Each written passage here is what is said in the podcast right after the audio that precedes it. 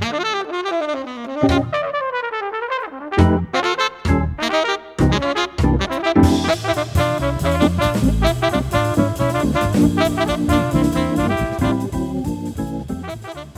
Welcome to a new edition of the Neon Jazz Interview Series with jazz saxophonist Tim Warfield. His latest album was 2015 Spherical, and there is many more on the horizon in 2017. He was born in York, Pennsylvania, and went on to Howard University in Washington, D.C. for two years. From there, he led and co led groups in central Pennsylvania and the Baltimore, Washington areas before playing with big shots like Donald Byrd, Christian McBride, Dizzy Gillespie, Isaac Hayes, Jimmy Smith, and the great Kenny Barron. He has plenty of jazz mileage and stories to behold, so get to know him and dig this interview, my friends. Tim, thank you for taking a minute out today. I really appreciate it. It's my pleasure. I'm going to go ahead and dive in right here and kind of get an idea of what's been going on with you lately. Your last album, 2015, Spherical, um, it's been out for several years. Is there any new albums on the horizon? Not documented yet.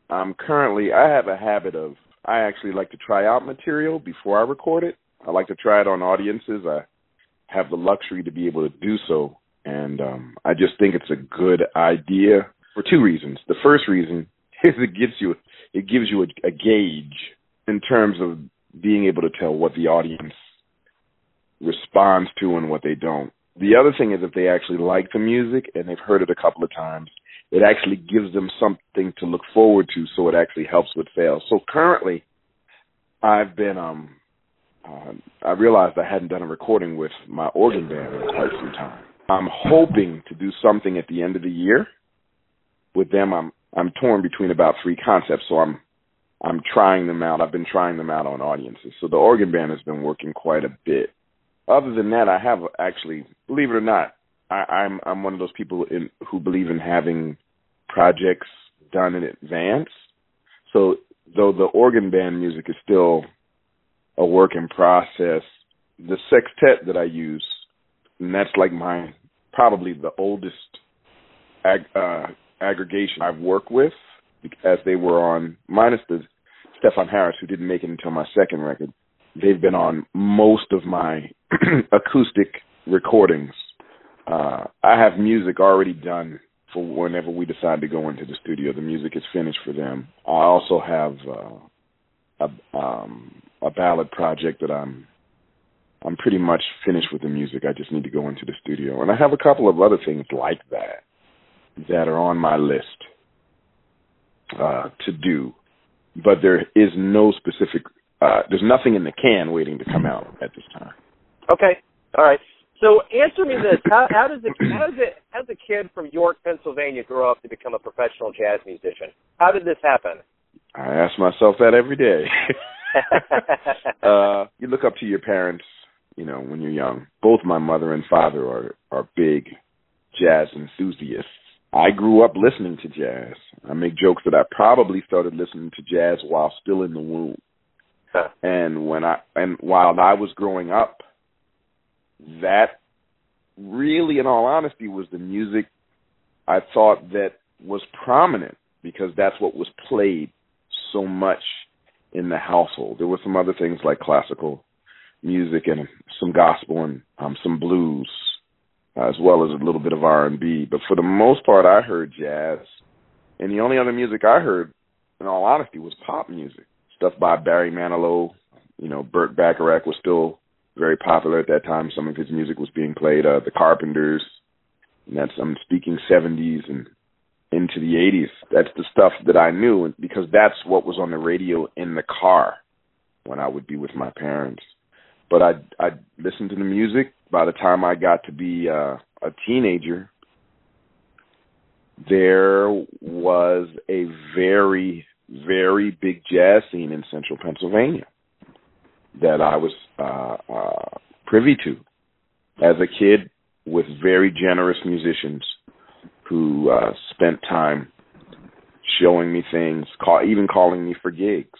So we just moved on from there.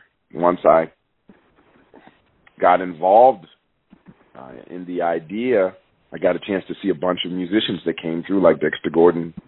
Uh, Johnny Griffin was probably the first concert I ever saw. The second being Ira Sullivan, and then Dexter Gordon. And when I saw Dexter Gordon, I was done. I was like, this is the coolest man I've ever seen in my life, and I want to play like him. And uh, I started to pursue it after that. Was it always music for you? Was that your dream, or was there any any other backup plan for you? oh, there was. Music wasn't actually a part of the program. I noticed I said I wanted to play like him. I didn't necessarily want to make a living like him. so I I actually um I was involved in three disciplines, though I didn't know it at the time. The first in my I say it's the first because it was the one that I started to do even before music and it was like my true love, which was visual art. And I was told that I had a pretty strong learning acumen towards uh at least uh, charcoal and chalk and pastel. Though what deterred me was acrylic and watercolor. So, and I, I still have some of the, uh, the uh, paintings I did, or uh, drawings rather, that I did um, at age 10 and 11 uh, when I was going to an art academy with all adults, which was the other thing that sort of not being able to really communicate because everybody was so much older they were supportive, but they were so much older. I just felt a disconnect. Um, the other was the martial arts, which I studied from the age of six until about the age of 14. And for whatever reason, my interest started to dwindle. Um, I had been in it for quite some time and had definitely made some strides and accomplishments. Uh, and around the same time, I was given an instrument and as those interests started to dwindle, uh, the, the music started to, the, my interest in music and playing the saxophone uh, started to increase. Uh, and maybe that's because uh, that was actually the last discipline that I was introduced to. So it was the newest, and maybe it's because my interest actually was increasing, which which is what made the other two dwindle. I don't know. Yeah. But what I do know is I started to uh, really excel uh, in in music, and improvisation was something for me that I just thought that you did. So I went to school. Um, I went to Howard University um, already fairly proficient uh, uh, in music, uh, but I went for architecture. And that's what I went to study. Um, my confusion was that the opportunity to be creative in the same way as these three other disciplines was there, just based off of the things I knew. I pretty much knew Frank Lloyd Wright, and I had a bunch of. I used to read these interior design books all the time and architectural digest. So it wasn't clear to me at the time that um, those type of opportunities are very special opportunities. And architecture is much more about math, which was not my forte. so uh, I, I segued into music, and that's how that happened. So at Howard University, what did you learn about music? What did they teach you about jazz? Did you learn anything there about music formally in a formal environment? Yeah, but I, in all honesty, I was one of those. I just wasn't. I, I wasn't necessarily discovered like some some of the younger artists uh, that you've heard about that got discovered at 15 and 16 years old, uh, or 13 and 14 years old, even these days. Uh, but I was kind of already, not kind of. I was performing professionally at 16. It just wasn't internationally. I hadn't gone to New York yet. Um, but by the time I was 18, 19, I had already performed with James Williams and Donald Byrd. Uh, uh, so I already had a lot of knowledge when I went to that school, and I had it hands on from getting an opportunity to meet so many musicians and them being all of my friends were about 25 to 30 years older than me because my activities when I was a teenager were not your average teenager activities. I was going to jam sessions every weekend uh, with my father, uh, who escorted me uh, for maybe a year until uh, he he became familiar with the people and then a good friend of mine, uh, um, a drummer by the name of Mark Schwartzball. We used he had, he had this MG sports car, and we used to drive up to Harrisburg. He was a great uh, he was a, a great drummer. Uh, he started to play again now, but we would drive up there every weekend and and play. So when I was at Howard, I'm not saying that I didn't learn things because there was a lot of information to learn technical things, and I had some teachers show me some things. They taught me about the, the discipline of playing the instrument, but I had already had private instruction before I went to school. Uh, they also taught me about, you know, the mechanics of music. So I learned about uh, mechanics of music uh, while I was at the school as well. What did you learn from people like Donald Byrd? I mean, you play with a lot of big shots over time, and what do you learn from the veterans? What do they teach you about not only music but life? The importance of tradition, which I think is sadly and very mistakenly, even by authoritarians, taken for granted, um, which is a big mistake because the, the tradition is history. So you always find truth in history. We'd be surprised how often we're repeating ourselves if we understood and embraced tradition. That's one aspect of it. The other aspect is to truly move forward in a logical manner. To to to actually introduce something um, inherently different, then you must embrace the tradition. It's like trying to come up, you know, you hear about people all the time. Uh, you know, I haven't heard it as much lately, but at one point there were a lot of young people that were always saying, like, you know, we're doing our own thing. And I was like, who's we? you, in history, if you understand history, uh, uh, Schomburg talks about this. Uh, you've always had one person who came up with an ingenious idea, with many then following, right? And yeah. then those followers actually they make a living based off of someone based on someone else's idea until the next new idea comes and then they have to scramble to get to that idea. You would work on trying to evade that process unless you want that to be your existence if you really studied tradition and understood that it's it's like speaking a language. No one's coming up with a new language without having some foundation, and we know where that comes from. The traditions that we have, like Look, Sally, See, Spot, Run, which is real simple, but we all know. You know, fun with Dick and Jane. So I think one of the most important things I learned was the idea of tradition uh, and all the ideas that go along with the jazz tradition. And understanding that there's no shame and reverence and how important that will be to you later in life. Absolutely. Well, and speaking of tradition and collaboration, it must be a joy to have collaborated with Christian McBride and, and Nicholas Payton. What's what's it like to work with those guys? Oh wow, it was a learning experience for sure. I learned a lot musically uh, playing with both of them. There were two different artistic concepts uh, both very challenging. Uh, Christian McBride always wrote and still writes in very difficult keys, keys that are less frequently played. So um, I was forced to to play in more uncomfortable keys while I was in his band. Um, he's also one of the most charismatic individuals I've ever had an opportunity to, to uh, stand on the stage or share the stage with.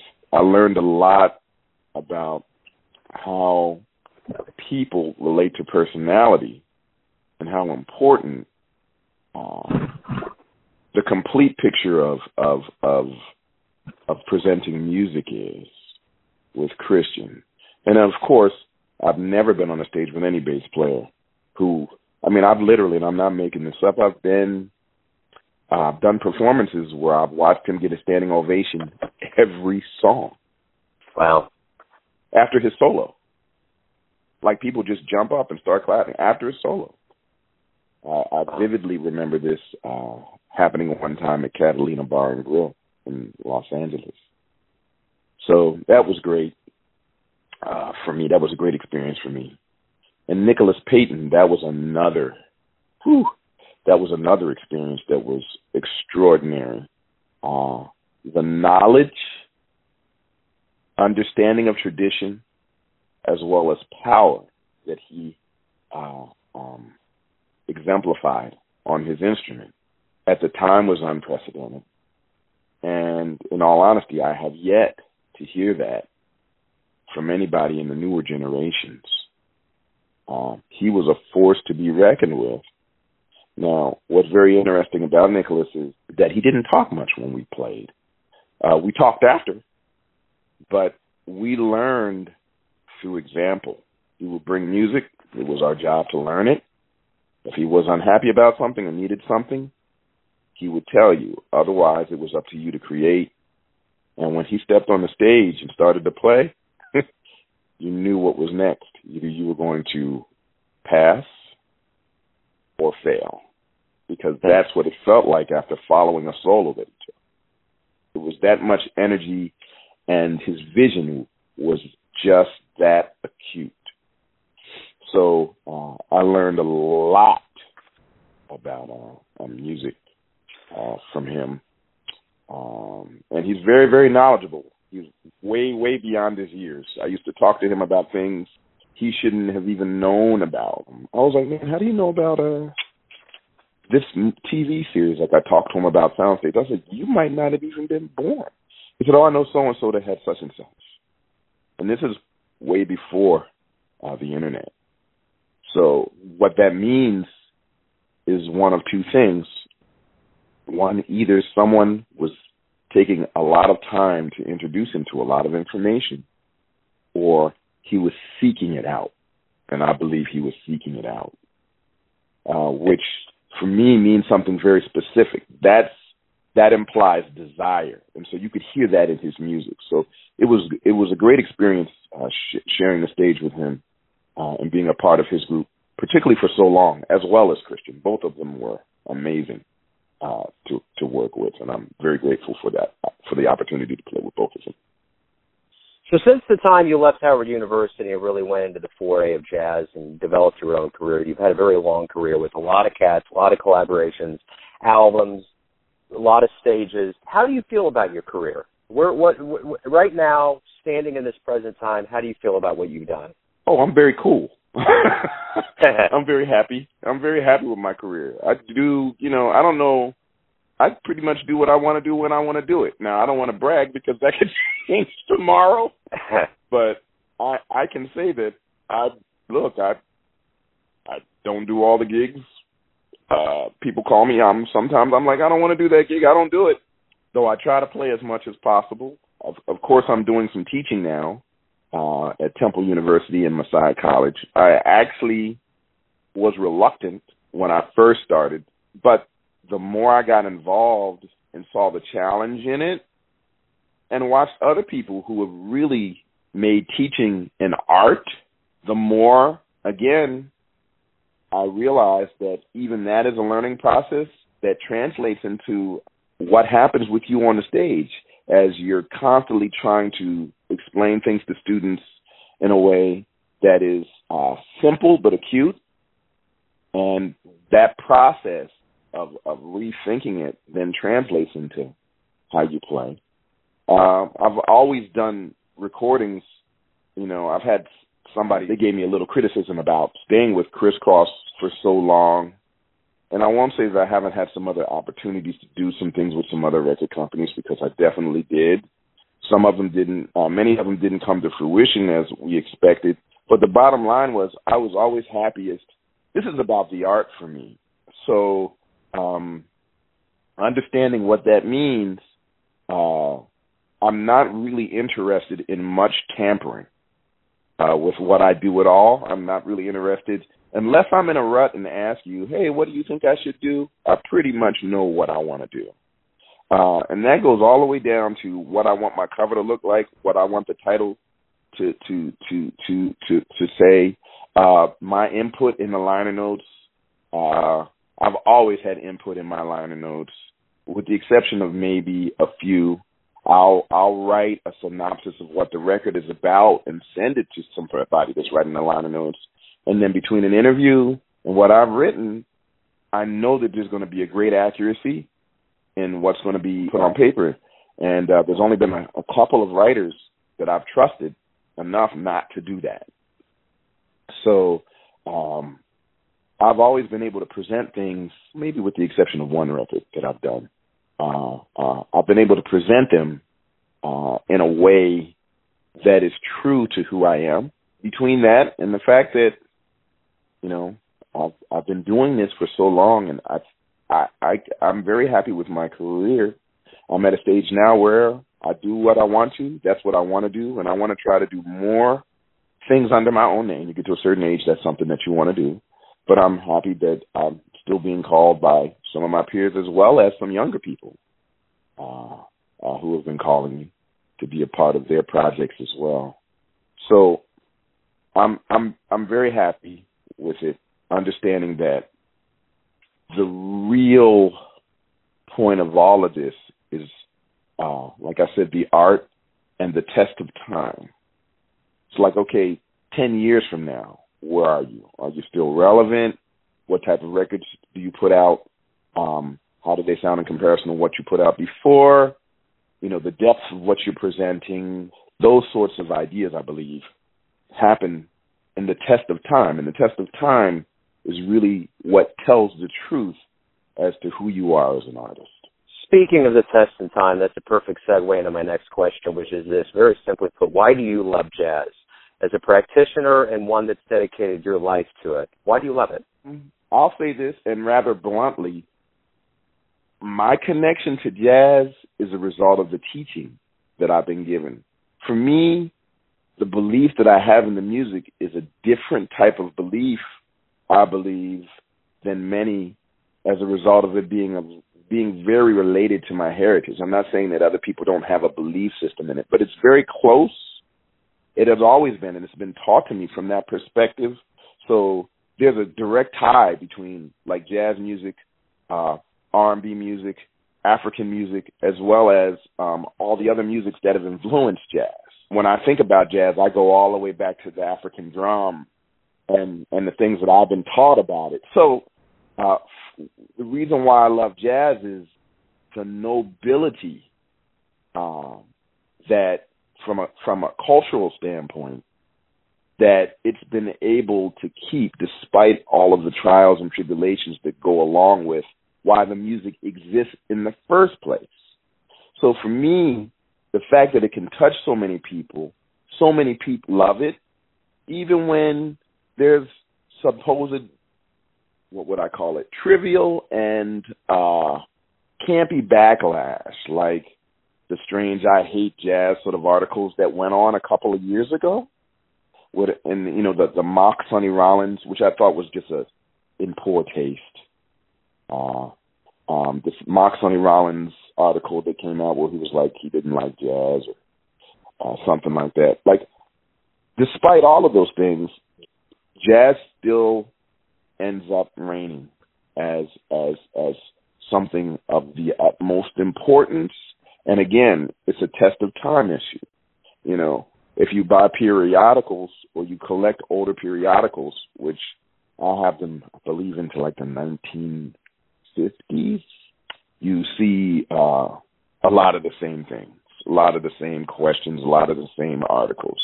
I have a lot of his jazz dead articles a lot of them, to ask the question, to continuously ask the question uh, as years go by, as decades go by, uh, clearly tells you the answer. And all of those sorts of things, as well as um, what is done for people around the world, uh, the influence of the music. I know it has a, a strong influence in other countries.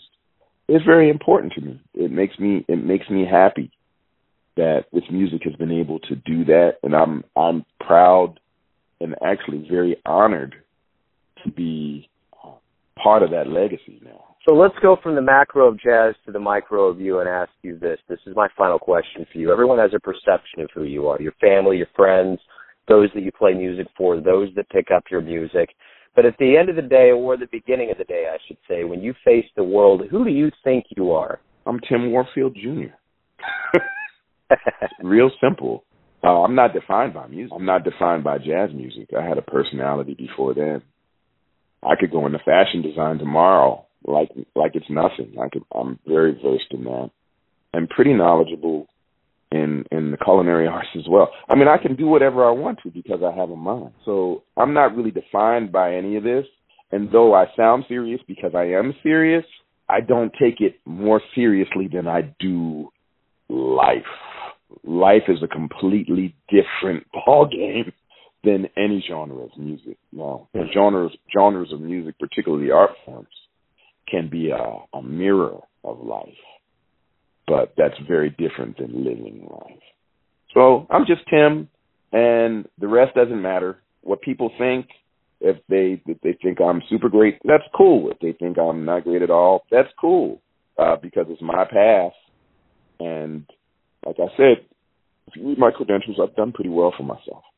And I'm going to continue to work on trying to get that to continue. I want that to continue to happen. So I'm going to work on it until I choose not to, which is my prerogative. One of the things I was taught as a young person by my father, who uh, has always given me a lot of wisdom, he said, Son, one of the things that you must work towards being is decisive.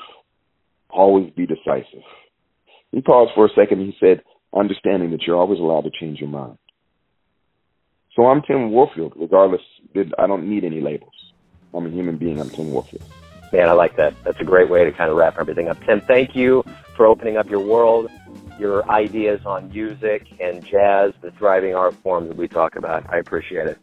Man, I appreciate it. Thank you very much. It was my pleasure for sure. Thanks for listening and tuning in to yet another Neon Jazz interview, where we give you a bit of insight into the finest players in New York, Kansas City, and spots all over the world, giving fans all that jazz. Thanks to Tim for his time and all of those stories and his honesty.